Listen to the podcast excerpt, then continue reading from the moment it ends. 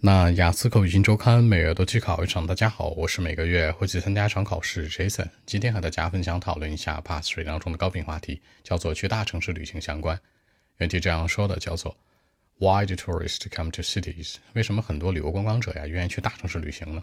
开门见山，两思路方向比对。第一个方向强调生活状态的一种体验，更多的是想看一看大城市的生活状态，比如北京、上海、广州、深圳什么的，对吧？去大城市，感受一下当地的生活状态氛围，甚至包括压力。第二呢，强调的是一个面子，什么意思呢？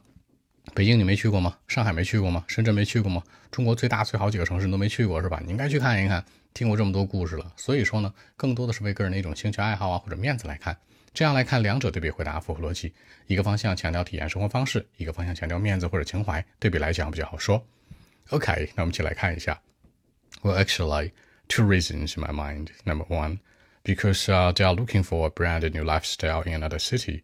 What you want is like finding a place where seems totally different from they used to live in, like experiencing another type of life, like a coastal city, for example. Many tourists come there mainly because of the seaside or the beach.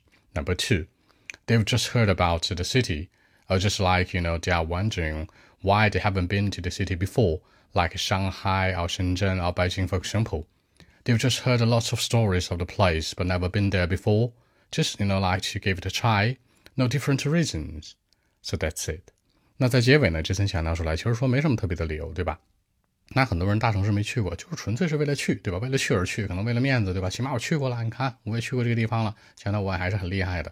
考官接下来就会问了，那这个去大城市真的很重要吗？那为什么人们喜欢去大城市旅行，不去小地方啊？形成更多话题的比对。好，说几个小的细节啊。第一个强调，我认为。